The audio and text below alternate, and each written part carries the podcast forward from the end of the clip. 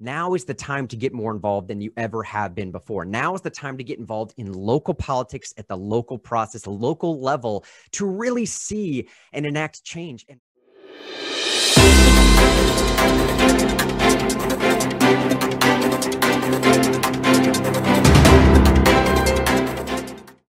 Hello, everyone. I'm Brandon Lewis, founder of the Tennessee Conservative, and today Grant Henry, Grassroots Engagement Director for Americans for Prosperity, joins us to discuss recent developments in the Nashville Taxpayer Protection Act uh, effort. And we're also going to begin by unpacking some of the wins from the recent legislative session uh, and the work that still needs to be done. Grant, thank you so much and welcome to the program, buddy.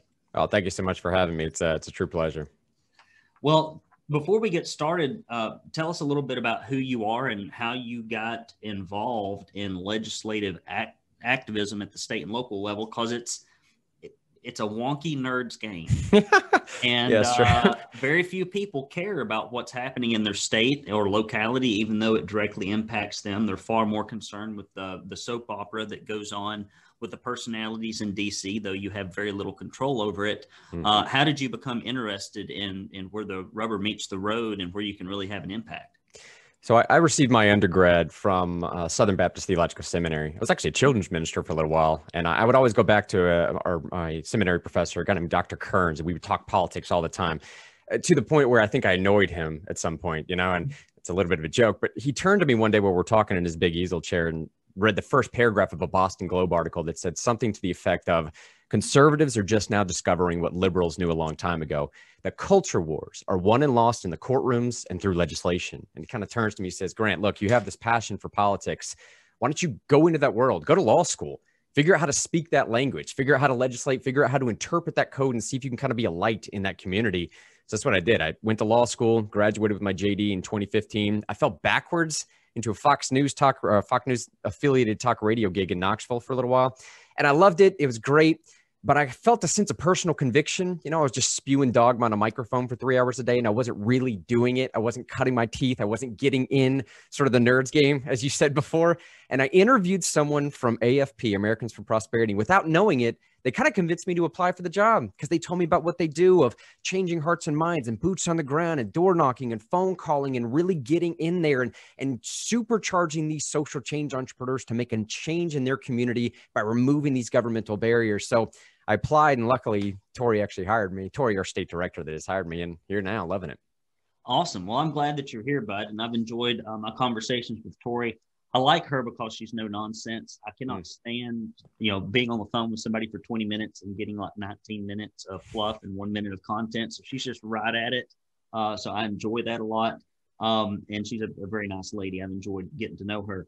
Um, as an aside, uh, now that we've mentioned Tori, you know, she's going to be at the Tennessee Freedom Summit on July 10th, uh, speaking about grassroots lobbying and and how you can go up there as a citizen and have as much impact and sway as these corporate um, shills that have been paid uh, to go down there and really, in many cases, advocate against the uh, interest of the taxpayers and small business owners of the state of Tennessee. And I'm excited to have her do that. So if you're listening and you're interested and you haven't registered yet, please do go to TennesseeFreedomSummit.com. That's TennesseeFreedomSummit.com. So let's lead off by talking about the, Nash- uh, the Nashville Taxpayer Protection Act. And while conservatives had high hopes for that, uh, we've hit yet another roadblock. Uh, talk a little bit about the background briefly, uh, and then what's going on uh, or just happened, and then where we go next. So it's no surprise to anybody that Nashville is one of the most poorly ran areas in the nation when it comes to fiscal policy, and that's just that's not just my opinion here, Brandon. The Institute for Truth in Accounting. This is actually Wall Street Journal uh, headline I'm reading from right now. The Institute for Truth in Accounting recently ranked Nashville one of the country's five worst sinkhole cities with $22,000 in debt per resident. Mm. Nashville had $3.6 billion in debt prior to the 2019 2020 shutdown. That's one in every $7 received is going to pay interest. So in 2020, 2019, when the Nashville decided to shut everything down due to COVID, to make up for that lack in sales tax revenue, they proposed a 34% property tax increase. Now, of course, conservatives were screaming from the mountaintops, why don't you just cut some spending? But no one really ever considered that, did they? So we thought it was a terrible policy to raise property tax. We uh, really ran this referendum hard, gathered 27,000 signatures, failed last time. We got it put on the ballot for July 27th.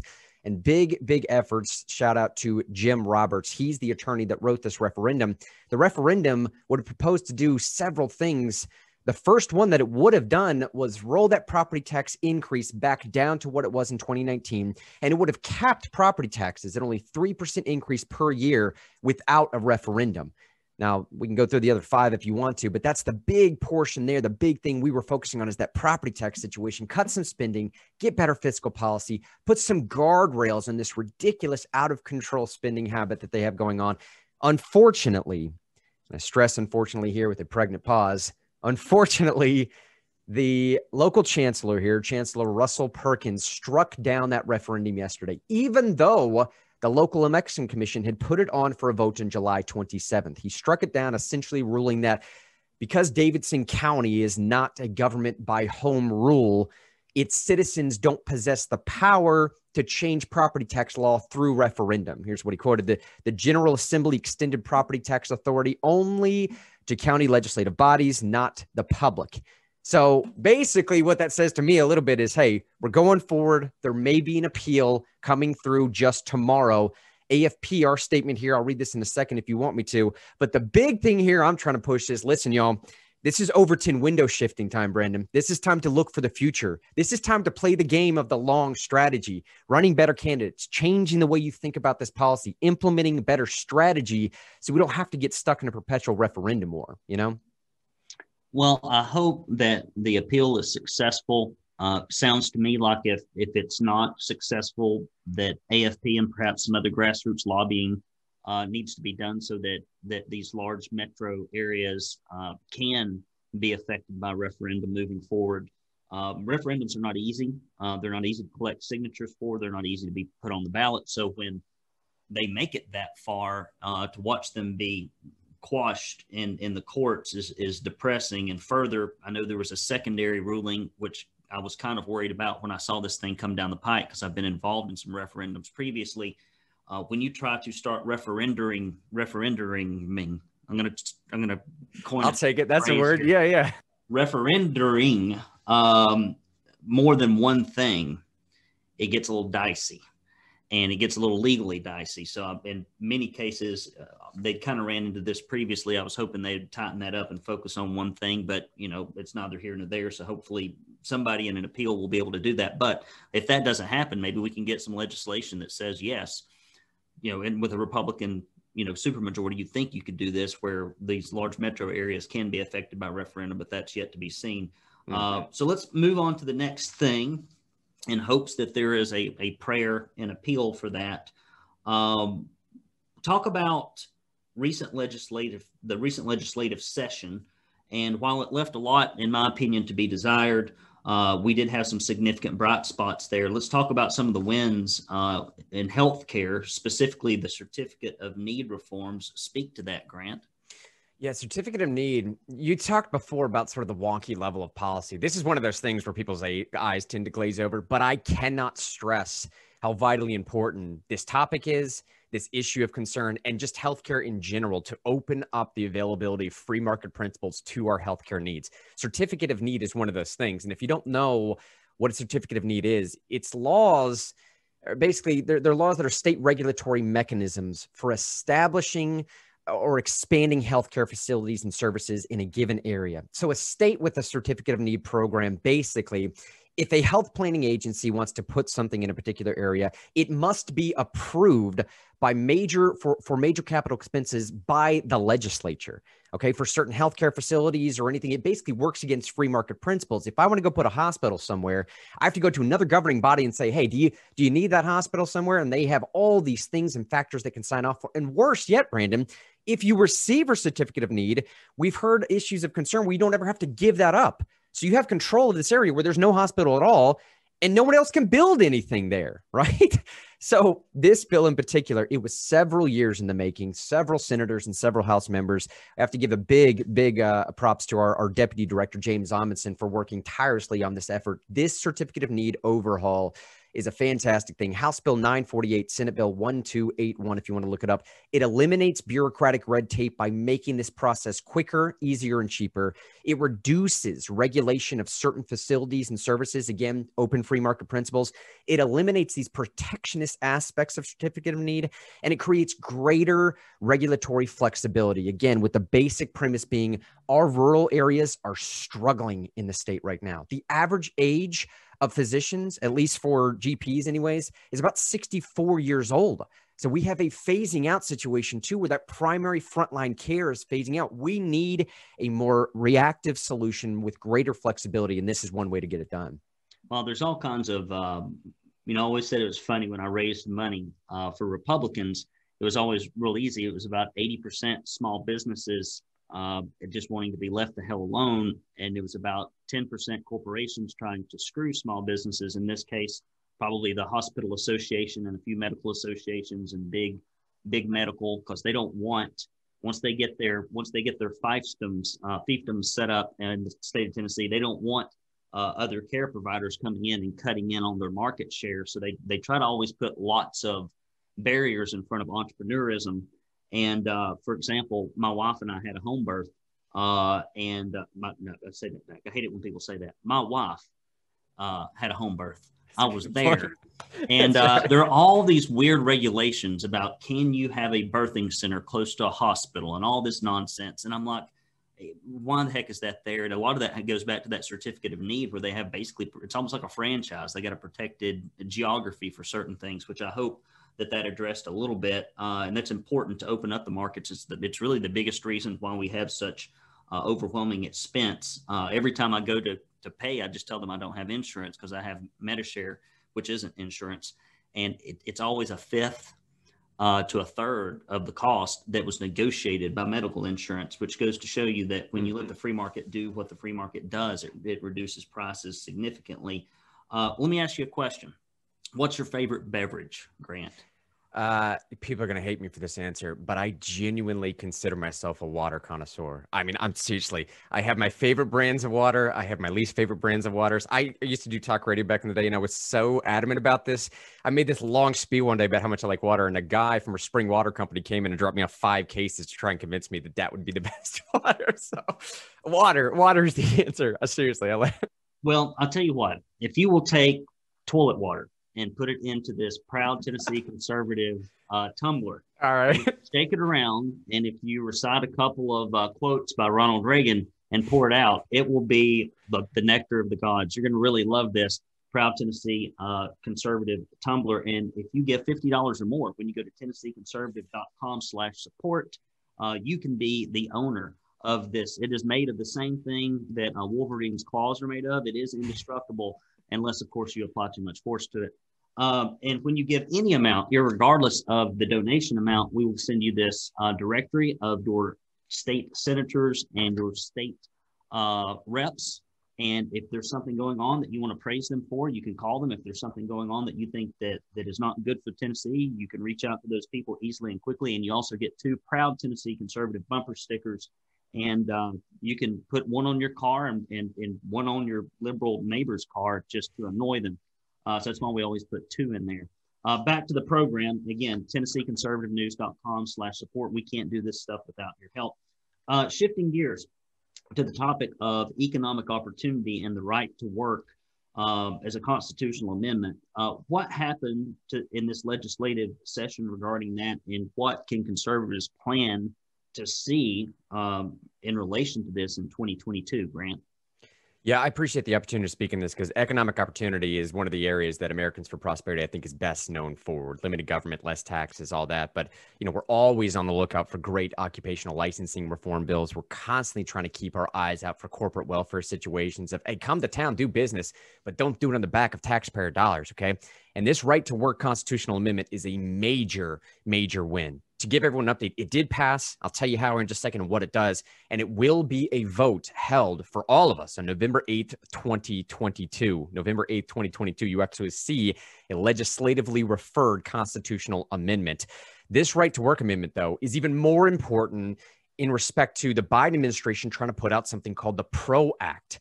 All right. The PRO Act would force unionization across the United States. And Americans for Prosperity, we don't necessarily have a problem with being in a union, but just shouldn't be forced to join a union as a condition of employment. That's what right to work is. Simply put, right to work laws guarantee that no person can be compelled to join a union or pay union dues as a condition of employment. The idea behind right to work principles that every individual has the right to join a labor union, but must not be compelled to do so, rooted in that sense of freedom. And believe it or not, Brandon, it was a little bit more difficult passing than I think some would, would, would realize. You know, obviously with any amendment there, you need at least 68, 66. Someone's going to do the math for me, but they got 68 votes in the House, right? They, you need you need that per certain percentage vote it was a little bit closer, I think, than they would have wanted it to do. Because again, there was just some confusion around what to right to work is, what it protects, and and really how it was being implemented in Tennessee. We already prop we we uh, we already operate this way in Tennessee. This just enshrines it in constitutional law, maintains it there, and in my mind, creates a national narrative by which we can tell federal hey, stay over there, do your federal thing, stop coming into Tennessee and tell me how to run my Tennessee life. We got it. We we know how to do it. Okay. So how will that? Do you know how that will be presented on the ballot specifically? Is it just does it just have the verbiage of the right to work uh, amendment, and then people have to sign off on it? Sometimes when it amazes me how convoluted ballot measures can be at, at the county or city level occasionally, where you, you barely know what in the world it is that you are voting for. Is it is it rather clear in your opinion? I would think so. And again, you know, I'm not going to speak outside my my level of, of pay here, but but I I would think it would just be that constitutionally proposed language. That's all that you're you're being presented on there. And I guess it would either be a vote for or against. And that might even be the language you see is I I vote for this constitutional amendment or against I vote against it. Maybe a yes or no, but uh, but I think it would hopefully be that simple. Very good. Well, what about criminal justice reform? And it's not the type that we often think of. Um, when you say criminal justice reform, many conservatives balk because they they often fear that it's being soft on crime, but there are different types of reform.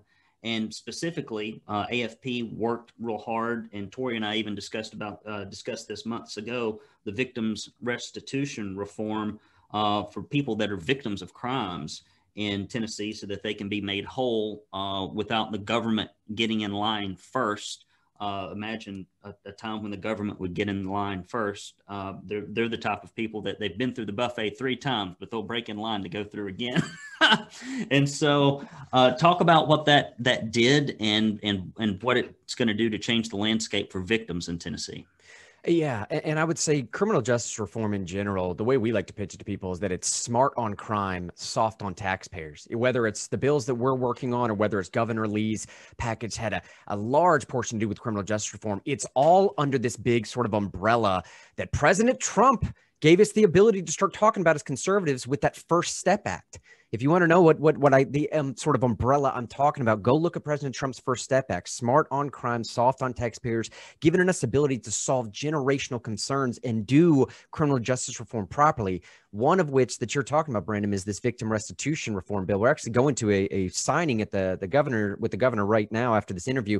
House Bill 870 this bill ensures that a victim is made whole first if criminal restitution is ordered. So if I break Brandon's arm or something and I'm ordered to pay his medical expenses, I don't even know if that's legally accurate, but if I'm ordered to pay his medical expenses, typically I would have to go in there and pay court costs first my litigation fees second, and then only then would the victim, or in this case, Brandon, actually be made whole we thought that was a, a, ridiculous thing going on and we wanted to prioritize the victim first. So this bill will either put that victim number one or give the victim the opportunity to convert that criminal restitution order into a civil judgment. And actually, District Attorney Crump was fantastic in helping us. He told a story about so what happens here if a defendant steals $1,000 from the victim?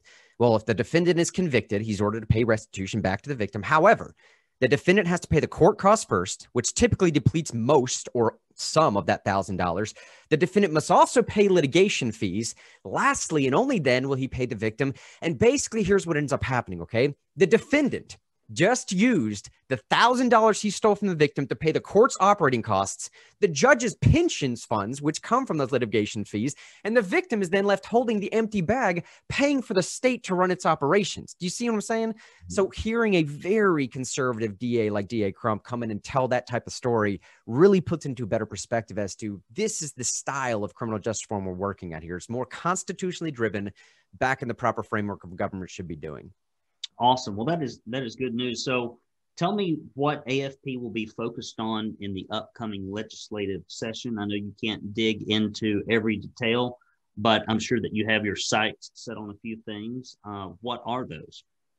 So we're always going to be working, you know, again in some some form of criminal justice reform. Civil asset forfeiture is a big one that's on topic for us. We're always looking to occupational licensing reform Large. There's still a big chunk of stuff to be done in healthcare. Do not give up on education stuff, either it being school choice. And I'm telling y'all, with this stuff going on, this is not an AFP point here, but with this stuff going on with CRT right now, what a better pitch for some school choice stuff to get a different perspective, a different proposal as to how to stay away from some of that stuff. But the one I'd like to talk about for coming up here is let's book in this interview with the Nashville Taxpayer Protection Act. One of the things that we tried to push last year that just didn't get through subcommittee that we've had word will get through this year, something called truth in taxation. And we do a little bit of this in Tennessee already, but this bill proposes that any locality, any municipality, any city, any county that has a debt ratio above 10%, if they want to raise their property taxes beyond what's called the certified tax rate, they have to send out a detailed mail notice to every property owner in the area, telling them what their current rate is, what they're currently paying, what the new rate will be, what the new proposed, what the actual payment would be going forward. Then they have to have a public hearing, provide a lot of time for anybody that wants to speak to be able to speak, and then right there in front of all those people, vote on whether to pass it or not. And clearly, you understand the implications here is hey, look, you know, go ahead and vote for this if you want to, but there's a 500 people staring you in the face that don't want you to do it. So, you know, you, you play out your options going forward after that. But we think it's a great way to hold some of these, you know, localities accountable that are just having terrible spending situations and prime really taking advantage of people that are least able to afford these increases right now. That's one I'd really pay attention to next year's truth in taxation. We think it's a great way to really put some fiscal guardrails on Tennessee spending. At the state level, Brandon, we're great. Everybody gets that. State level, we got it figured out. But some of these local areas, just they just don't get it yet, you know. Well, if there's anything that you are working on that conservatives care about, if you will let me know, we've been we try to get a lot of the uh, AFP statements and legislative updates out to our uh, readers and our watchers and our listeners, and I'd be happy to do that. And if you ever discover that you're struggling in a subcommittee and there's one or two RINOs that are keeping things from moving forward. If you'll let old Brandon Lewis know, we'll shine some light on it. And as our subscriber base grows and more and more people uh, in the districts start discovering what's going on in these committees and subcommittees, I think we'll have better movement. We are the only publication, to my knowledge, uh, that really digs into these committee and subcommittee meetings. We have limited resources, so we can't cover every one of them, but a lot of them we're trying to hide uh, in the last legislative session, and we made sure that they could not hide and they were not happy. They're not happy with our uh, publication sometimes because we do that. But you know, conservatives need to know, and the left wing media in Tennessee um, will not cover things like this because they just want it to, to either go away or sneakily pass. But we'll be there keeping watch. Grant, thank you so much for being here. In closing, you know, what would you like to leave our viewers with? I, I honestly appreciate that as a closing question because it's one that I like to answer with look, the reason why I left ministry and got into politics is to pitch this answer right now. I think there's a lot of people across the state and across the nation that are fear experiencing a sense of existential crisis. Like, why do I exist? What's my purpose for being here? Am I ever going to have a say in politics again? Is everything rigged against you? But I promise you right now, now is the time to get more involved than you ever have been before. Now is the time to get involved in local politics at the local process, local level to really see and enact change. And Brandon, I'm telling you, conservatives and conservatism through a Judeo Christian based philosophy have the answer that is truly empowering. Our message is one that says, look, you are not a liability that needs to be taken care of. You are not a victim. Okay. You do not need to be constantly reliant upon a government to give you everything. Our message is one of empowerment and hope and optimism and virtue, one that says you can do it on your own. You have inherent value.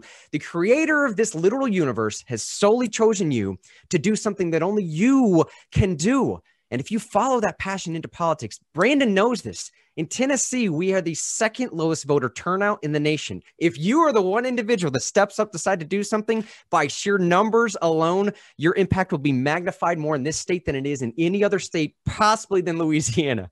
All right. So I promise you, I'm telling you, now is the time to get involved. Reach out to me, reach out to Brandon. Uh, Brandon will provide my information. If you want to get involved and do this, I'm telling you, we can make a difference. And it's it's the time to do it right now. How can people find out more regarding AFP, Americans for Prosperity in Tennessee specifically? I would say our Facebook is probably the best way to do that. Just AFPTN. Uh, that's the handle on pretty much any one of our, our uh, either Twitter, Facebook, Instagram, or you can just reach out to me in particular. I think one of the best ways to stay up uh, is the, the weekly newsletter that I try and put out.